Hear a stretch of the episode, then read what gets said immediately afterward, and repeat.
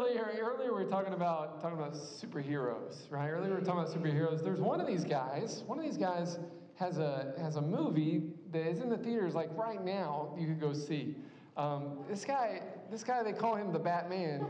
Um, they call him Batman, and I don't know, like, like people really seem to like this guy. Like he's kind of, he's kind of got a spooky, a spooky aesthetic. Like he's he's kind of creepy, um, but in like a good way. Like because he's gonna creep out the bad guys, um, and, and but even like kids love him and stuff. This is, where can we put? We'll put Batman over here. Yeah. This guy, the Batman. You, you guys have heard. You guys have heard about this guy, the Batman. I'm not telling you anything you don't know. Um, yeah, I'm not going to spoil the movie, um, but just the concept of, of, of, there's this guy, the Batman. But he seems to be really popular with people. People really like this guy and all the stuff that he does. They are about it. They want to see him doing his thing. Um, apparently, because they just keep making movie after movie after movie, people are about this Batman. I think part of the appeal of Batman is that underneath the, the, the spooky costume, he's just a regular guy right? He's just a regular guy. He does not have Superman strength and can, can fly around the world, right? Uh, he, he does not have laser beams that shoot out of his eyes. He is rich, right? We can't neglect that. Like he's, he's stupid rich, stupid wealthy. Uh, he has a lot of money, right? But other than that, he's just like me and you, right? He's just a human being. He's just a regular guy. Um, you know, and, and uh, yeah, he is incredibly wealthy. He is like trained by all the best you know, fighters and martial artists and detectives and scientists and what have yous uh, to make him like the best at everything. Okay, fine. But after all that, he, he's just a human, right? He's just a regular guy. And I think that's part of the appeal of Batman is you look at Batman and you think, you know what? I could do that, right? Like if I had a billion dollars, I could buy a car that go real fast right? If I had if I had all the time of being a billionaire, I could I could get in like Olympic level fitness strength. I could train with all the martial artists, the best in the world, and I could get 18 black belts. Like I could do that, right? We see Batman, and it's like there's no Superman. I can't pick up I can't pick up the bus and fly around the world with it. But Batman, you know what? Given the proper training and stuff, I bet I could do that. I could do what he's doing, right? I I could get out there and do that because he's just he's just a regular guy. You you could be Batman, right? Some of you are like, I am Batman. Surprise. No, you can be Batman. You can do everything that he can do. The person that we're going to study in the scripture tonight is also just a regular human guy. He is just a regular guy. In fact, that's what the Bible tells us. It says he's a human just like us. Uh, you could do what this guy does, right? The guy we're going to talk about, God's going to do some amazing stuff in his life, but the Bible's clear to tell us no, he, he's just a human, right? You could do what this guy does. He's a regular guy who does extraordinary things for the Lord, and his name is Elijah. Elijah. Tonight we're going to talk about Elijah. So, our series this semester we've been calling influencers, looking at major people of influence in the Old Testament, major people that God used strategically for his kingdom and for his glory on the earth, and what we can learn from them about how we as well can have influence for God, how we can make a big difference uh, in our world, in our culture, uh, in the sphere of influence where God has us, where we can make a big, big impact for God's glory and leave a lasting legacy. We've, we've, who are some of the people we've talked about in these last few weeks? David. Yeah. Talk about David. Ruth. Talk about Ruth. Jonah. Last week was Jonah, yeah. Talk about Moses. Talk about Samuel. So we've heard from a few of these people, uh, and tonight we're gonna gonna talk about the prophet Elijah to set the stage a little bit for Elijah's life. And again, if you missed all those other ones, it's a series, but also you can just jump in tonight and you're going to be absolutely fine. If you do want to go catch up on some of those that you missed, you can check those out on the Chi Alpha Memphis uh, podcast. But tonight, we're just going to focus on the life of the prophet Elijah to set the stage a little bit. What is going on in Israel? Israel at the time that Elijah is the, is the prophet there. What is going on? So, the last time we really talked about kind of what was going on in Israel. You know, Jackie talked about King David, right? They, they established a monarchy uh, in Israel first with King Saul, but then uh, his successor was King David. Uh, and, and, and Jackie talked about him a few weeks ago. And then David's, one of David's sons became the next king. His, his name was Solomon, right? And, and the Bible tells us, man, he was one of the wisest men that ever lived, King Solomon.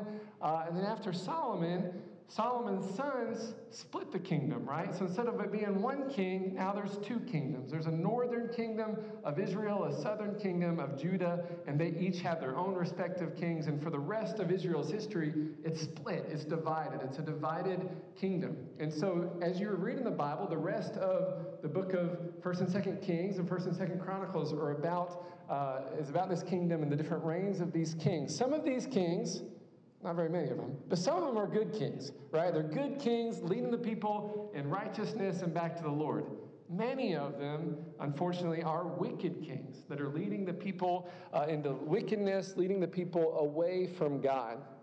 Uh, specifically, uh, allowing idolatry to really infiltrate the culture of Israel. Israel starts worshiping the other Canaanite gods of some of the neighboring kingdoms. Uh, specifically, one of these gods uh, is named Baal. Uh, there's another goddess that they worship named Asherah. Uh, and so some, some of the, the kings not only, not only allow uh, this worship to, to, to, happen, but they even encourage it, right? So these are, these are wicked kings that are leading people away from the God who saved them and redeemed them and established them, and they're leading them into sin and idolatry. And so the king, during the time that Elijah served as prophet, was a man named Ahab.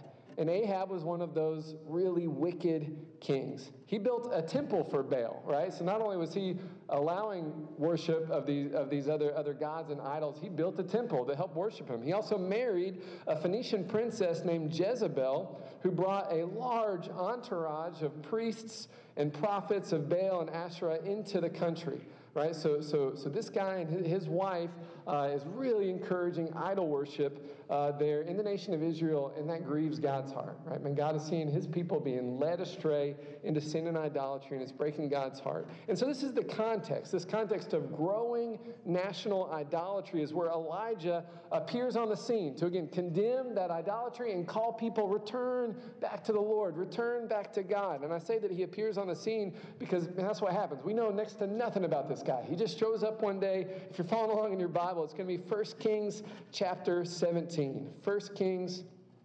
chapter 17. We say Elijah is a prophet. That means he speaks to the people from God. There's several of these prophets throughout the Bible, uh, and, and usually their, their messages are very similar. If you had to sum up uh, the ministry of a prophet, you know, into one idea, yes, they speak from God. What is the message?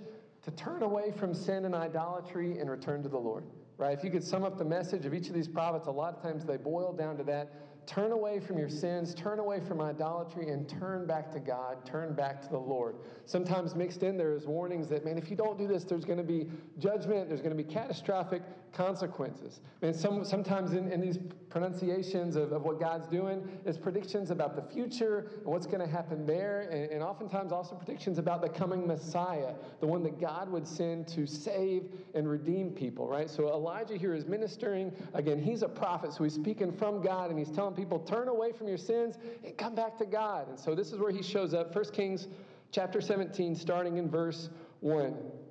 Now Elijah, who was from Tishbe in Gilead, told King Ahab, As surely as the Lord, the God of Israel, lives, the God I serve, there will be no dew or rain during the next few years until I give the word. So he shows up in King Ahab's courts, wherever, wherever Ahab finds himself, and he says, Okay, I'm the prophet. I've got a word from the Lord, and here it is. Uh, because of your sin, because of your idolatry, judgment's coming upon you. And here's what it is there's going to be no rain for years until I say otherwise. And then he just leaves, right? And that, that's it. Uh, and, and God does exactly that. It stops raining, dew stops forming, forming on the ground, it becomes very dry, it becomes a drought can't have crops, you know, the livestock suffer. So, so uh, this is a huge judgment there for the kingdom of Israel. Elijah showing up here with, again, very little introduction. This is his first appearance. This is the first we're told about him. We're told where he's from, Tishbe. We're told his name, Elijah, which in Hebrew simply means, My God is Yahweh. Right? That's a really good name, right? My God is Yahweh. My God is the Lord. Elijah warns Ahab that there's going to be years of catastrophic drought, so severe that not even dew will form, because Ahab and his queen have done evil in the sight of the Lord and led people into idolatry. Part of what makes uh, Elijah's pronouncement so significant, right, is because the God that Ahab and Jezebel had led people to worship is the god Baal. The Canaanite god Baal was god of the storm. So he's the God of rain and thunderstorms and lightning and, and dew and all these kind of things. The, the God, the God uh, that would normally bring uh, the, the, this water that they counted on for, for storms and for rainfall, he says, No, Yahweh is more powerful than that. It's not going to rain for years, period. Right? And so this is a direct challenge to the idol that they'd been worshiping. Um, so, this proclamation of a drought is a direct challenge to Baal and to Baal's prophets. The Lord, after this, instructs Elijah now you need to get out of town. You need to get out of here. So, Elijah leaves uh, and goes and hides in a ravine east of the Jordan River where he can drink from a brook and he's fed by ravens. Would that be, you guys think you'd like that if, if ravens just brought you whatever you needed to eat that day? You didn't have to work about it, you didn't have to stand in line at Chick fil A, stand in line at Panda. You just hanging out in a raven's like, here, I got you. I don't know what they would bring you, right? It doesn't get into detail there. But he's fed by ravens um, until eventually even that brook dries up. The drought is bad. Um, and then he goes and stays with a widow that he meets in Zarephath. Now, it, this widow's in tough shape. It's a widow and her son. And again, the, the drought's, the drought's hitting everybody. So the, the widow is in, in really tough shape. She's run out of food. She basically has enough, uh, enough flour and enough oil to make one more bread, one more meal, and that's the last meal. So her plan for the day, and this is this is really this is dire. Her plan for the day, I'm going to bake this bread. Me and my son are going to eat it, and then we're going to die. Right? And so this is when Elijah steps into her life, right? Steps into this widow's life, and he says, That plan sounds grim. Can I add one caveat to it? Would you make me a little bread first and then do that plan, right? Then, then whatever you need to do, would you make me that bread first? This is like, man, that's a bold thing, Elijah, for you to say. Um, the, the widow's planning her last meal. Elijah says, Make me some bread first. But he says, Don't worry. I mean, I mean go ahead with your plan. Um, and go ahead and make the meal for you and your son. Verse 14, this is, this is 1 Kings 17, 14. He says, But this is what the Lord, the God of Israel, says. It's like, if you'll do this for me, there will always be flour and olive oil left in your containers until the time the Lord sends rain for crops again to grow. He says, if you, if you do this, if you show faith in God by making me a meal first, I'm going to make sure this isn't your last meal, right? That, that your, your jar of flour is never going to run out, right? Your, your, little, your little jug of oil is never going to run out. You're going to have enough to last you all the way through this drought, all the way through this famine.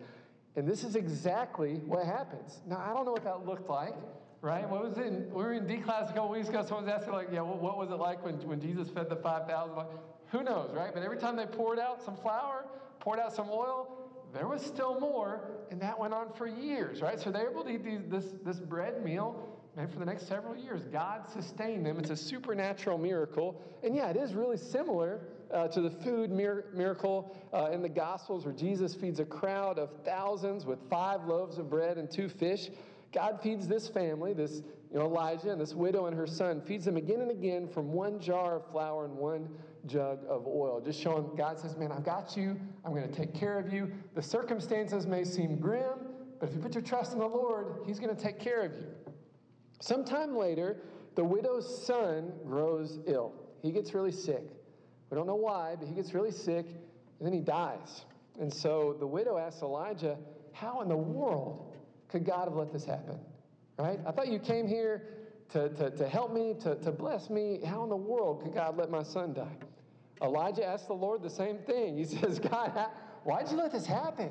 Why'd you let this happen? Uh, and he cries out to God. He cries out and he says, Lord, please give this child his life back. He prays and believes that God's going to bring him back to life. And it says, The Lord heard Elijah's prayer, and the life of the child returned. You know, he gathers the child up, he takes him to his mom and says, Look, your son's alive. God heard Elijah's prayer and brought this little boy back to life. This is significant because this is the first resurrection in all of Scripture. There's going to be more, but this is the first one, and it's significant, right? The first time that God is demonstrating, I have power even over death. I have power even over life and death. Nothing is too hard for me, right? I, I, can, I can feed you in a drought. I can bring you back to life when you're dead. This is the first recorded resurrection there in the scriptures. Now, back, you guys remember, remember last semester we talked about Abraham believed in the idea of resurrection, right? When, when God asked him to sacrifice his son, we're told that he believed that, that even if that happened, God would raise his son back to him. So he believed in resurrection. He had hope in resurrection. Uh, and the New Testament writers tell us, man, this is a foreshadowing uh, to the power of the resurrection of Jesus. Uh, but he didn't have to resurrect Isaac, right? Because because God spared, God, God sent a ram. But this is the first actual resurrection we have in the scriptures. God demonstrates, no, I've got power even over death, uh, and uses Elijah to, to bring this boy back to life. So after more than three years of drought and famine, God tells Elijah, all right, it's time to go back to Ahab and see if he's changed his tune. Return to Ahab and announce the end of the drought. And this right here is where the conflict with the idolatry and Baal worship there in Israel uh, and, and, and, and, Elijah's ministry here, this is where it all culminates into a dramatic showdown. Uh, so, so Elijah does. He goes and he confronts Ahab and he proposes a challenge. He says, Okay, Ahab, I'm going to propose a challenge. First, Ahab, I want you to summon the whole kingdom. I want you to get everybody here, the whole nation of Israel, to assemble. Also, go ahead and assemble all 450 prophets of Baal. And also, go ahead and bring all 400 prophets uh, of, of Asherah as well. We're going to get them all together because it's about to go down, right? And so he proposes this challenge. He has them all gather there at Mount Carmel. This is 1 Kings chapter 18. And Elijah then challenges the people. So all the people are gathered. This is before the challenge goes down. He addresses the people, right? He's addressed the king. Now he's addressing the people. 1 Kings chapter 18, verse 20, pleading with them to return to the Lord. 1 Kings 18, 20. So Ahab summoned all the people of Israel and the prophets to Mount Carmel. Then Elijah stood in front of them and said, How much longer will you waver? Holding between two opinions. If the Lord is God, follow him. But if Baal is God, then follow him. But the people were completely silent. You know, he challenges them. You're, you're messing around with idolatry. You know, maybe some days of the week you're worshiping the Lord, like on the Sabbath. Maybe you're, you're making sacrifices to Yahweh. And then the other days of the week you're worshiping Asherah, you're worshiping Baal. He's like, man, don't, don't keep on like this. If Baal's God, fine, go worship him. Obviously, he must not be a great guy because he didn't let it rain for three years. But, but if you really think Baal's God, fine, go on and worship him then. But if Yahweh is really God, then you ought to worship him. But stop wavering between the two. And honestly, a lot of us need to ask ourselves that same question, right? Is the idol we're worshiping, is the thing that's taking up so much of our time and our attention, is that thing really God? I mean, if it is, fine, man, go chase after that thing. But if it's not, like, man, man, let, us focus on the Lord. Let's get rid of our idols and give and Jesus the worship that He's worthy of. Let's really follow God. Let's be all in for God. Um, all of us have things that, that, that become idols in our life. I would guarantee almost probably none of you have an altar to Baal somewhere in your dorm room or have, or have a pole erected to Asherah somewhere in your dorm room that, that, that you don't have probably a figure that you're bound down to quite in that way. But we've all got something that takes God's place in our heart, right? That either takes up so much of our time that we don't, have, oh, ah, I just can't find time to pray, man. I just can't find time to, to read the Bible because our time is crowded out by something else, right? Or, or something that's crowding out our affections. We just, I can't find that love in my heart for God. I can't, I can't be all in 100% because something else is also vying for my attention, also competing for my affections and keeping me from being all in. And whatever that is, whatever is keeping God from being num- number one in your heart, man, that's an idol. It may not be a thing carved out of stone or wood. It may not be a thing that you're seeing yourself bowing down in worship. But if it's taking God's place in your life, then it's an idol, right? God wants to deal with that. So, and the same challenge that Elijah's proposing to Israel here, man, I want to propose to us as well.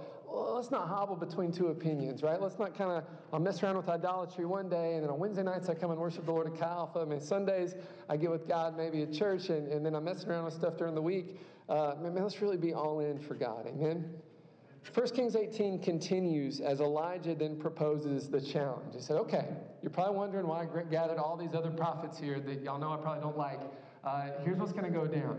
We're going to do once and for all decide is Yahweh God or is Baal God? We're going to decide it. Here's the challenge he proposes. We're going to build two altars up on top of this mountain, right? We're going to build an altar. We're going to put an animal on it uh, to be burned up by fire, uh, and then we're going to take turns. Um, here's the important part. We're not going to light the fire, though. We're just going to build the altar, put the animal on it, and then we're going to pray. And we're going to trust that whatever God uh, we're praying to is going to hear our prayer and then set the sacrifice on fire and consume it.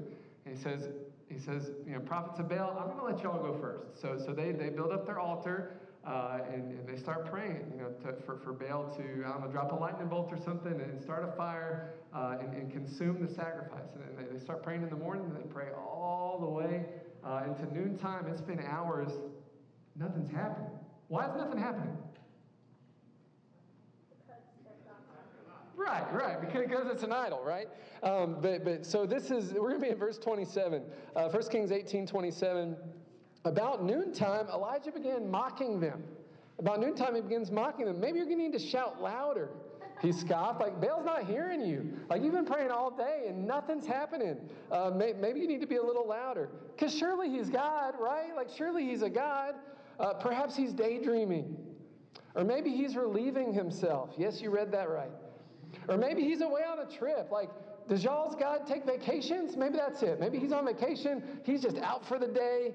Uh, maybe he's asleep and he needs to be woken up. That's probably it. He's probably asleep. Just get real loud. That's got to be it, right? Verse 20 says So they shouted louder. And following their normal custom, they cut themselves with knives and swords until their blood gushed out. It's gross. They raved all afternoon until the time of the evening sacrifice. So all day long, they're calling out to Baal Baal, please hear our, hear our prayer. Baal, please come and prove yourself. Consume this sacrifice. But still, there was no sound, no reply, no response. The problem with idols is they can't do nothing for us, right? The problem with idols is they take up so much of our time, so much of our focus, so much of our attention, and they do not do a thing for us. No reply, no response, no answer, no meaningful help at all. But we give our whole lives to these things. We give so many hours of our focus and attention to these things that cannot help us one bit, right? When God's like, I'm right here. I'm right here. Return to me. Turn to me. Put your faith in me. I want to reveal myself to you. I want to move in your life. Um, but yeah, they're, they're calling out all day long. No sound, no reply, no response. Now it's Elijah's turn. Now it's Elijah's turn to pray to Yahweh, to pray to the Lord, and have the Lord consume his sacrifice. But Elijah says, I'm, gonna, I'm actually going to crank up the difficulty a little bit. I'm going to make it more difficult. I'm going to totally douse the sacrifice and my altar in water. And so maybe this is so that no one could say, oh, it was just, everything was really dry, right? So a, a, stray spark, you know, lit, lit, lit, the sacrifice on fire. Maybe Elijah had like some uh, matches or a little big lighter in his pocket, right? Nothing sneaky, right? No, I want you to douse it in water, dig a trench around it, douse it in water again, douse it three times in water until it's just soaking wet and then I'll pray to the Lord and we'll see what happens. And so this is what, what he does. Uh, verse 36, it says, At the time of the sacrifice, the prophet Elijah stepped forward and prayed, Lord, the God of Abraham, Isaac, and Israel, let it be known today that you are God in Israel and that I am your servant and have done all these things at your command. Answer me, Lord, answer me, so these people will know that you, Lord, are God and that you're turning their hearts back again. Man, just that idea that God would even want them back after they've been unfaithful to Him. Man, this is the God we serve that loves us and, and has His arms open, just wants us to return, wants us to come back, and is turning our hearts back towards Him. After this prayer, verse 38 says, Then a fire, the fire of the Lord, fell and burned up the sacrifice and the wood and the stones and the soil and licked up all the water in the trench. Just all of it. Whoosh, right? Got it all. Boom. When all the people saw this, they fell prostrate, prostrate before the Lord and cried, The Lord, He is God, the Lord, He is God. Laid down before God and said, Okay, obviously it's not Baal, right? Obviously it's the Lord. Obviously it's the Lord. And so, uh, I mean, after this big demonstration, uh, it was real clear to the people, right? The, the, the, Baal is an idol, right? This, this is a false idol, a false God. Um, and so the, the Old Testament law, the law of Moses, had a prescription for what to do with a false prophet, right? If there was a prophet that was leading people astray, a prophet saying they're speaking from God, but then it doesn't come true because they're, they're not really speaking from God. And it was harsh. He said these false prophets had to be put to death right? Because God didn't mess around with that. He didn't want people saying, hey, God says this to manipulate and control people. Because that happens. Sadly, that happens. People will say they're speaking from God, um, but, it, but it's so they can control and manipulate people. And God says, I have zero tolerance for that. Uh, and so false prophets need to be put to death so they don't lead thousands and millions of people astray with their false prophecies. So after this big confrontation on Mount Carmel, that's exactly what happens. And the prophets of Baal are put to death. Let's go back to Ahab and Jezebel. Are they happy about this? No. No, they're not. They're really upset about this. Jezebel, especially, is enraged uh, that, uh, about what Elijah did and about the death of Baal's prophets, and he threatens to kill. She th- threatens to kill Elijah. After this, Elijah flees into the wilderness because the princess, the queen, is threatened to kill him. He flees into the wilderness, and when he gets there, he prays for his own death. This may seem really striking. Elijah, you just had this big victory, right? And now you're out in the wilderness, depressed, just praying for death, asking for death. He's exhausted. He falls asleep under a tree. Even coming off of a major victory, Elijah finds himself hopeless and depressed and praying for death. Can anyone else relate to that? Where there may be some things in your life that are going really good, but, the one thing in your life's going really bad and it kind of kind of wrecks everything. Like maybe on the surface, everything seems like it should be fine, but nobody told your emotions, right? And you're, and you're, and you're still, still real depressed, still real lonely, still feel real hopeless. Remember what I said about Elijah? He's just a human being, right? He's not a superhero. So he goes through the whole range of emotions like you. He can have a, a mountaintop day one day, and he can be down in the valley the next day, because again, he's a human being right? So even after this huge victory, this huge success, um, he's still feeling the pangs of human emotion, uh, and he's feeling real low, real low in this moment, um, and saying, God, I don't, even, I don't even want to live. I don't even want to live anymore. An angel of the Lord comes and touches Elijah, telling him to wake up and eat because he has a long journey ahead of him. Elijah then travels for 40 days and 40 nights to Mount Horeb, also called Mount Sinai. You guys have heard of this mountain before. It's the same mountain where Moses received the Ten Commandments several centuries before. So he goes on Mount Horeb here and he hides in a cave and he just waits. And then God shows up and says, Elijah, what are you doing? What are you doing? And he gives him instructions. This is uh, 1 Kings 19, verse 11. He says, Go out and stand before me, Elijah on the mountain, the Lord told him. And as Elijah stood there, the Lord passed by. So again, this is, this is the same mountain where, where God revealed himself to Moses, gave the Ten Commandments to Moses. And last semester, we even talked about the, the encounter God had uh, with Moses, Moses had with God, where, where, where Moses was desperate to, to just experience more of God. And he says, God, show me your glory. And, God hides him in the cleft of a rock and, and passes by and he has this dramatic experience of God's glory that, that changes his life. Um, and th- this is similar to that, right? Um, but whereas uh, God was revealing his glory uh, there, there to Moses, uh, so, so, so, that Moses could have confidence that, yes, he's going to use him to lead the people of Israel. Uh, this is a little different. This is a chance for God to reveal his tenderness uh, to Elijah here. Elijah's at a low point, a really low, hopeless point. And this is a way to, for God to say, Elijah, I see you. I love you, I care about you, and to be really gentle and tender uh, with, with, Elijah here in this moment. So here's how he does it. Um, again, he's, he, he's standing there as the Lord passes by. First, says, A mighty windstorm hits the mountain. It was such a terrible blast that the rocks were torn loose, but the Lord was not in the wind. And after the wind, there was an earthquake, but the Lord was not in the earthquake. And after the earthquake, there was a fire, but the Lord was not in the fire. And after the fire, there was the sound of a gentle whisper. And when Elijah heard it, he wrapped his face in his cloak and he went out and stood at the entrance of the cave. And a voice said, What are you doing here, Elijah?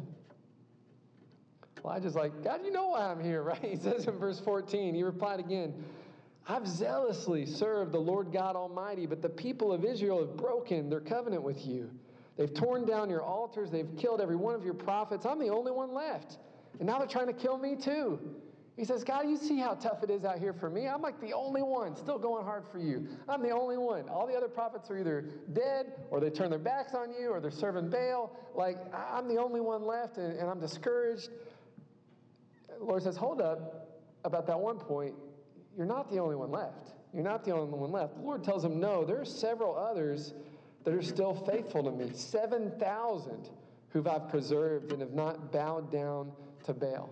God says, no, there, there's still other people that are faithful. When we're low, when we're depressed, it's isolating and lonely. And in that moment, we feel like we're the only one.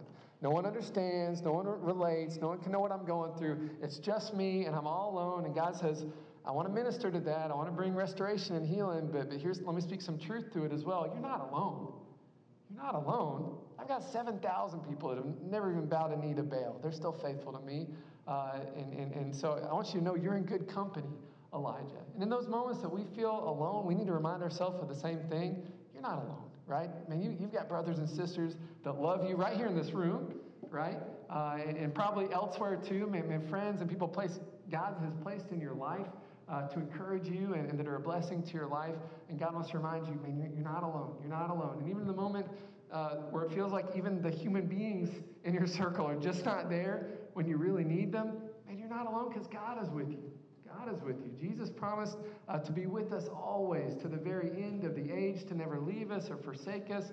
Uh, when we put our trust in Jesus, man, He is with us forever by His Spirit, right? You're never, ever fully alone. Uh, and, and that's what Elijah gets encouraged with here.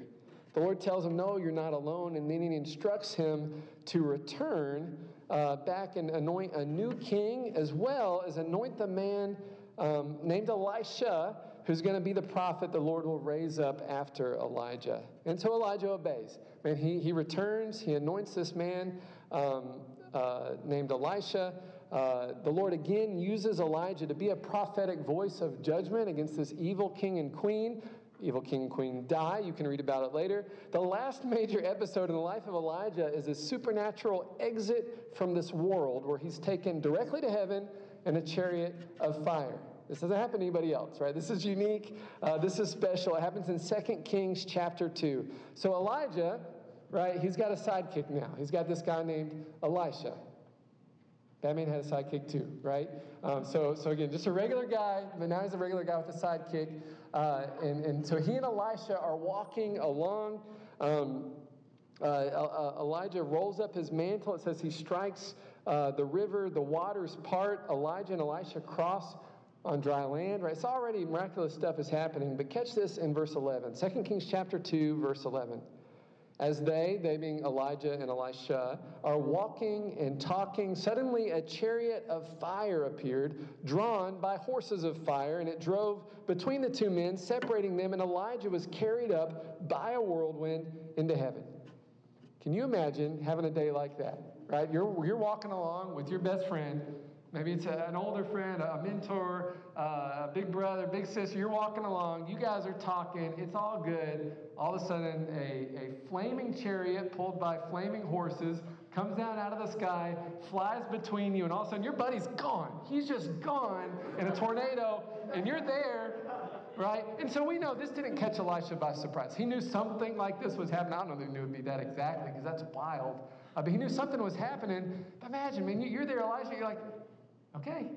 I guess it's me now, right? Because Elijah, he's totally gone. I guess it's me now. And so Elisha does. Elisha takes up the mantle. Elisha becomes the next great, great prophet there uh, for, for the nation. Um, and God uses Elisha uh, in a spectacular way as well. Um, Elijah here, notice he goes directly into heaven. Directly into heaven. Elijah was one of only two people uh, there in the Old Testament who never died right? They never died a normal natural death. They never had a funeral. They never got buried in the ground. Uh, there's no headstone anywhere that says, Here lies Elijah. No, he went directly into heaven. He never died. Uh, the other one is from Genesis. His name's Enoch. Uh, his, story is something else too, but it's much, much shorter. Um, but Enoch. Enoch and Elijah, two, two people that never ever died. They didn't die a normal, a normal human death. Um, his exit from the earth was miraculous and unique. And because of this, he has a really special place among the Jews and the Jewish prophets. The Jewish people hold Elijah in very high regard. Even to this day, Elijah is held in very high regard. In fact, among the Jews, there's a belief that he would return one day to usher in the coming of the Messiah. They had this belief because of the prophecies of the prophet Malachi, who promised that he would send, you know, God through Malachi promised that he would send Elijah before the day of the Lord's judgment to turn people's hearts back to God. Right? So Malachi promises, uh, when you, can read Malachi's book, it's a short one, that, that I'm going to send Elijah back. I took him, he never died, he's still alive. I'm going to send him back to usher in uh, the day of the Lord's judgment. And they believe, man, with that, the coming of the Messiah uh, and the Savior that God would send. First, he's going to send Elijah back to this earth. And so, among the Jews, again, Elijah is held in high regard, and there's also a belief Elijah's coming back one day. Elijah's coming back. We can expect to see him again one day. Uh, and so they have, have different traditions. You, you guys may have even heard about some of them, different traditions they have regarding Elijah. One of them is that at their Passover meal, they leave a chair for Elijah, right? Elijah might come back today, so we need a chair for him, right? So, so we're going to set out the we're going to set out our Passover meal. Some of you guys may have a Jewish friend or, or been to an interfaith Passover seder, Passover meal, uh, and, and they'll do this. They'll have have a chair there that's for Elijah because Elijah might come back, right? And so they've got a chair there for him. They've got a special cup for him to drink out of. Um, and also at uh, circumcision of little boys, or right about this, they've, they've got a chair there for Elijah as well, right? So you can come in and witness that. I think this is a way to say, hey, you know, God, God encouraged them. There's 7,000 people still keeping the covenant. It's to say, oh, hey, Elijah, we're, today we're still keeping the covenant. We're still doing, we're still following God's covenant. Uh, there's this expectation that Elijah will return because that's exactly what God had promised through Scripture. The belief was that Elijah, because he didn't technically die, because Malachi said he's coming back, that he's going to return one day, and when he does, the Messiah will be right behind him to restore the people back to God. And can I tell you, this is exactly what happens. Elijah does return, and he returns in a couple different ways. The first way that he returns is he returns in spirit through the ministry of John the Baptist. Right? The Gospels start, and, and, and, and the Gospels tell us about this guy, this wild man that ministered out in the wilderness named John the Baptist, who was baptizing people out in the wilderness uh, and also proclaiming uh, the kingdom of God and telling people, hey, to turn away from your sins uh, and turned back from God. And he was preparing the way, uh, preparing the way for the Messiah to come, preparing the way for Jesus to come. And people would ask John the Baptist, hey, are, you? We've been expecting Elijah to come back. Is that you? And he says, I'm not literally Elijah, but Jesus says something interesting. For those of you that can accept it, and it's the spirit of Elijah, right? He's got the same spirit and ministry of Elijah. This, this is how God is doing that. So he comes in, in spirit through the ministry of John the Baptist, and he also comes uh, on the Mount of Transfiguration. So as you, get, as you read the Gospels, uh, there's this episode in the Gospels where, where Jesus takes uh, three of his closest friends up on a mountain. It's called the, in, in, in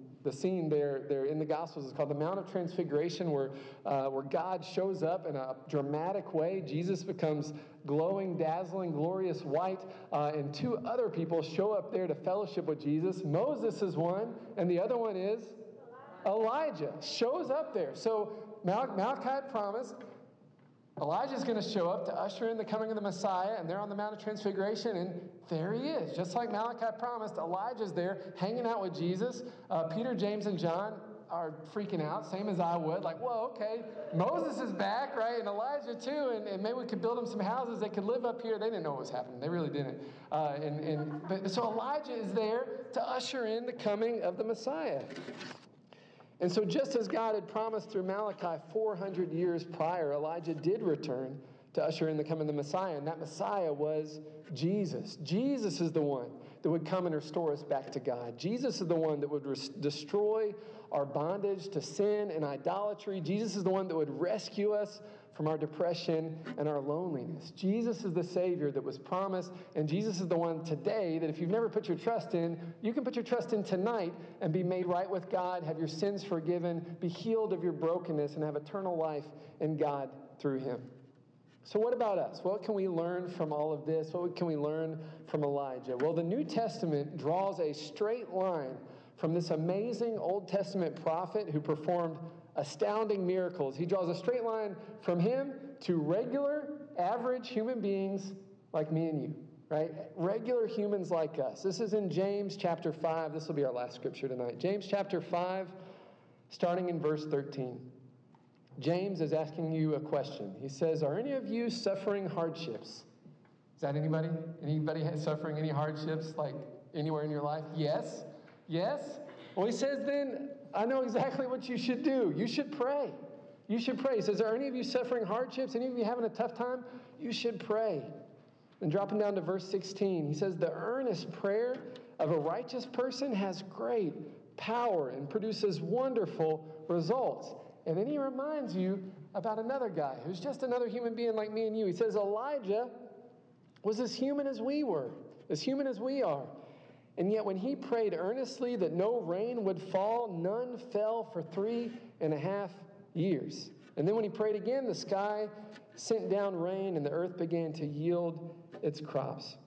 He says, Hey, remember, remember Elijah? He was just a regular human being. But when he prayed, amazing things happened. And that's what God wants to encourage you as well.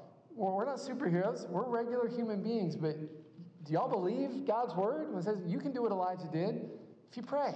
If you put trust in God, if your faith is in God, you can pray and believe God to do the miraculous in your own life. God can do miracles for you as well. He wants to do miracles for you as well, and we can believe God for that. Elijah was, again, just a regular human being with regular human struggles. He was hungry. We read about it. He was depressed. He was lonely. He felt rejection. He experienced all those same things, but God worked powerful miracles through him because it's never about the individual right? It's about the God, the power of God that they put their faith in. Um, and God can do miraculous uh, things through our lives as well. I think it's interesting where James puts the context of this verse, right? So he, he says, Hey, are you having any troubles?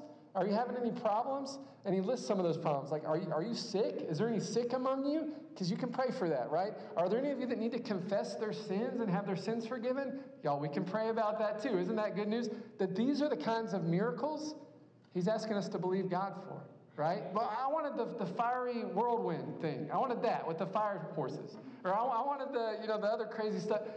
Here's the miracles, though, that are really life changing right? Do we believe that God can heal and restore our brokenness?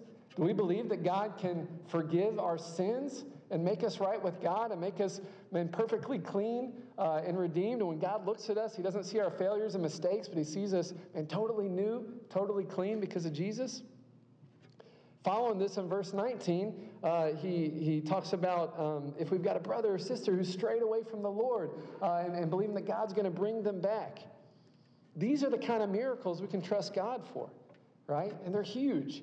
Um, that He would miraculously help us in our, our hardships as well, that He would rescue, heal, forgive, and restore us, and that He would save those that we love that are far away from God.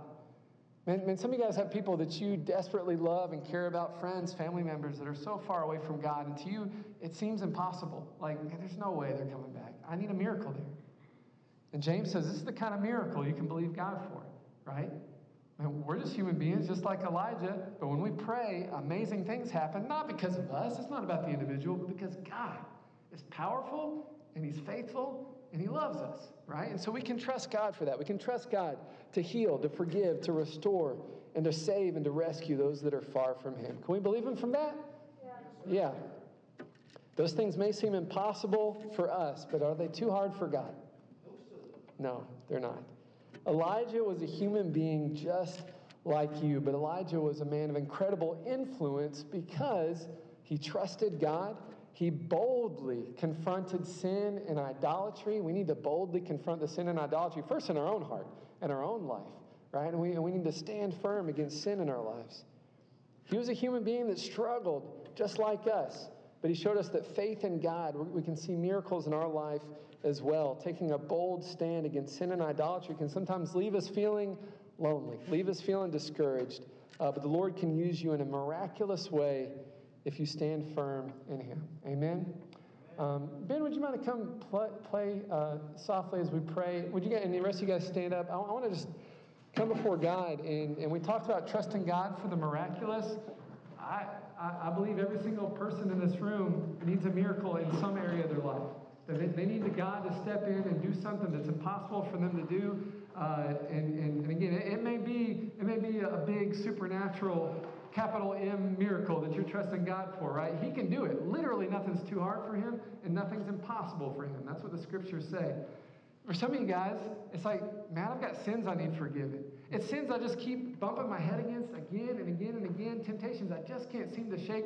I need a miracle in that part of my life to break the bondage of that sin off of my life.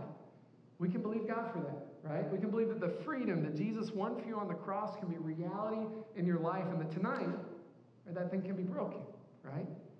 And we want to believe God to, to save friends and family members that are far away from Him, that God would draw them back, no matter how difficult it seems, how impossible it seems. No one is so far from God that God can't reach him, right? God's not God's arm is not too short to save, is what the Bible says, right? There's no one that's beyond God's ability to save and to rescue. And we want to believe God uh, for that as well. So uh, we're going to take these next few moments. May, may you guys close your eyes and well, let's just seek the Lord together. Let's just seek the Lord together. Uh, and whatever that is in your life, man, whatever that is in your life, it's like, man, this is an impossible situation. Uh, I need a miracle in. And let, us believe God for it. Let's believe God for it.